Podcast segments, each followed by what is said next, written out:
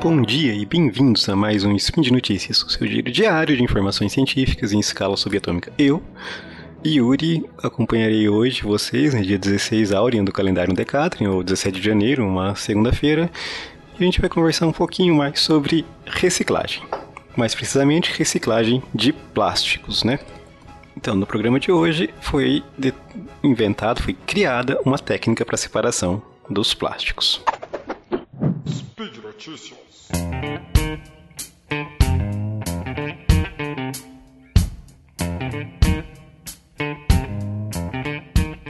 um grupo de pesquisa desenvolveu né, uma forma de diferenciar os diferentes tipos de plásticos e separá-los conforme sua composição. Né? A princípio, essa informação pode parecer um pouco estranha para alguns, mas vamos lá. Né? O que chamamos de plástico, né, de modo geral, é uma, na verdade, uma variedade de materiais, né? uma variedade de polímeros. Então a gente tem dentro do que a gente chama de plástico diferentes materiais. Uh, os polímeros eles são macromoléculas, né? são moléculas muito grandes, que essas moléculas são formadas pela junção de moléculas menores, moléculas pequenas, né? que a gente chama de monômeros. Uh, sim, para a gente ter uma ideia, né, esses polímeros também existem na natureza, a gente tem, né, nas proteínas são polímeros, o DNA, mas a gente vai se restringir aqui ao que a gente chama de plástico, certo? Uh, em grande, a grande parte dos plásticos são formados por um único monômero, né? Então, uma única molécula pequena repetida muitas vezes formando uma molécula grande, né? colada uma na outra. E existem então polímeros formados por mais de um monômero, mas os polímeros mais frequentes, que a gente usa com maior frequência, são formados por um único monômero, né? Então, uh, podemos relacionar esses, esse conceito de polímero com o Lego, né? O Lego, o brinquedo, né? Lego, que acredito que muitos de vocês é, devem ter tido Lego quando eram crianças, ou como eu, queriam ter, mas infelizmente não podiam ter, né? Mas vamos lá, né? Como que a gente faz essa relação com o Lego, né? Você já se recorda, né, que o Lego ele tem um monte de pecinhas pequenas que a gente pode formar, pode juntar e montar outras coisas, né, outros brinquedos. Então, o, a gente pode pensar que os polímeros são formados então por essas peças pequenas, a gente vai juntando essas peças pequenas e formando algo maior, né? Então, assim como o Lego, o Lego existem diferentes, diferentes peças. A gente tem peças de diferentes tamanhos, diferentes formatos. Né? Da mesma forma, a gente pode pegar moléculas de diferentes tamanhos, diferentes formatos, para juntar e formar esses polímeros, esses plásticos. Então, já está evidente que existem muitos plásticos diferentes, né? E para a gente conseguir reciclar os plásticos, né, a gente precisa separar esses diferentes materiais, esses diferentes plásticos, né? E isso é um problema no caso da reciclagem de plástico, porque a gente precisa alcançar uma pureza de superior a 96% para a maioria dos casos, para a gente conseguir é, reciclar esses polímeros, né? E como é que a gente faz para identificar essas, esses polímeros, né? Do, do que é formado cada um desses plásticos, certo? Isso ainda fica mais difícil a gente considerar que a gente usa né, uma série de corantes para dar cor esses polímeros, a gente usa ainda uns outros aditivos para aumentar a vida útil desses materiais e conforme for o uso, esses aditivos são diferentes, então esse processo fica bem complicado, né?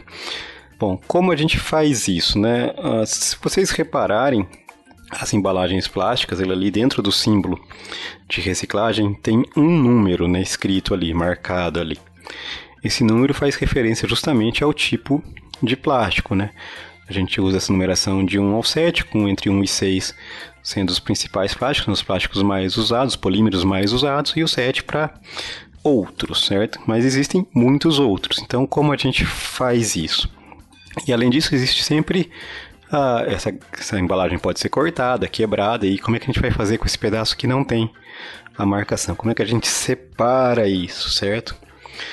E além disso, uh, isso necessitaria de uma, de uma pessoa olhando cada uma dessas embalagens, que tem essa marcação em uma posição diferente, identificando isso. Então, tudo isso é, dificulta o processo de reciclagem dos plásticos, certo? Bom, já existem algumas formas de separar isso é, mecanicamente, né? A gente pode é empregado uh, diferenças de densidade, é empregado algumas técnicas empregando infravermelho, né? infravermelho só para fazer um paralelo, um paralelo assim né? de tecnologias, né? Esse infravermelho é o mesmo comprimento de onda que o James Webb, né, o, o telescópio espacial que está sendo montado, né, ele já está lá no espaço, acho que ele já está todo montado, mas ele ainda não chegou à posição que ele vai ficar, ainda falta uma série de coisas ainda para ele ficar efetivamente atuante, mas ele também vai observar o universo na faixa do infravermelho. Mas vamos voltar aqui para os plásticos, né? Então, Uh, existem algumas técnicas usadas para fazer esse processo de separação já, né? Usando uh, tanto infravermelho quanto, quanto usando densidade, mas essas técnicas elas têm limites, certo? A gente consegue separar ali alguns plásticos usando isso, mas não consegue separar todos. Então, uh, reciclar os plásticos é bastante complicado, né? E, além disso, o, o, impacto ambiental dos plásticos é muito grande, por isso a necessidade de reciclá-los ela é evidente. Né? Vocês já devem ter ouvido falar de ilhas de plástico no meio do oceano. Bom, não vou entrar muito nesse mérito, vou ficar aqui mais restrito à tecnologia que foi desenvolvida. Né?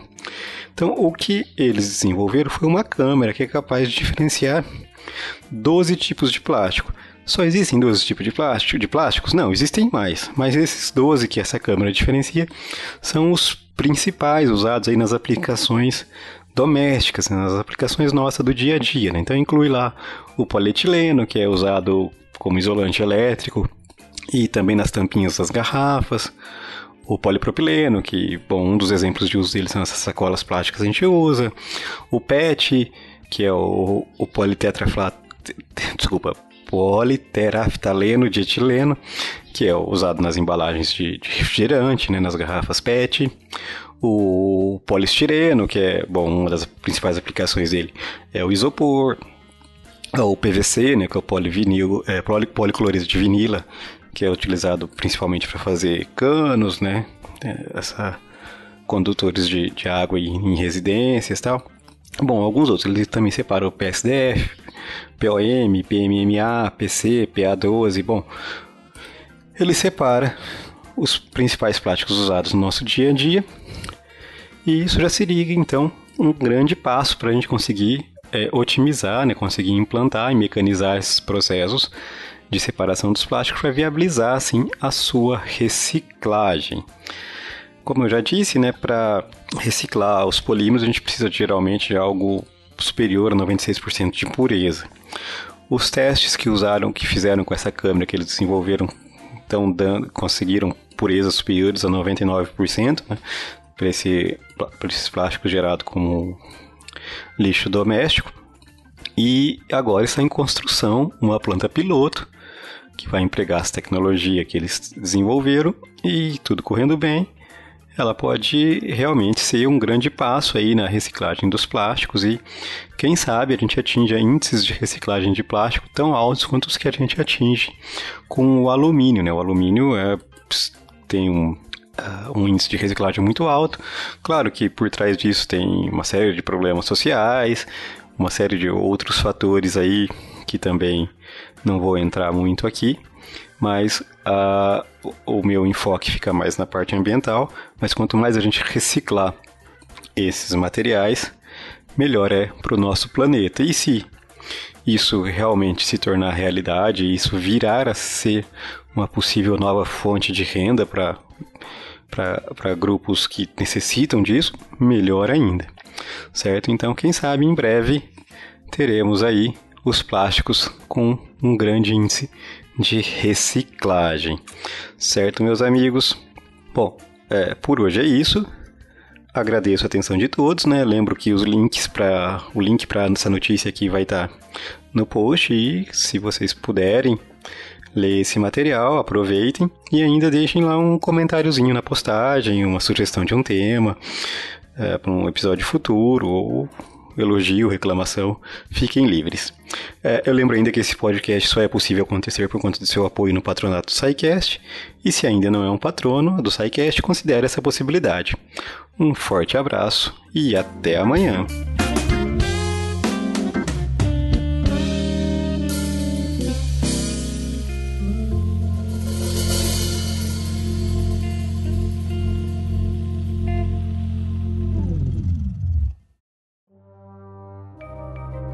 Este programa foi produzido por Mentes Deviantes.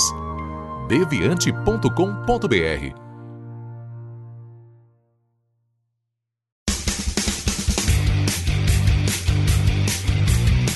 Cortes, edição de podcast.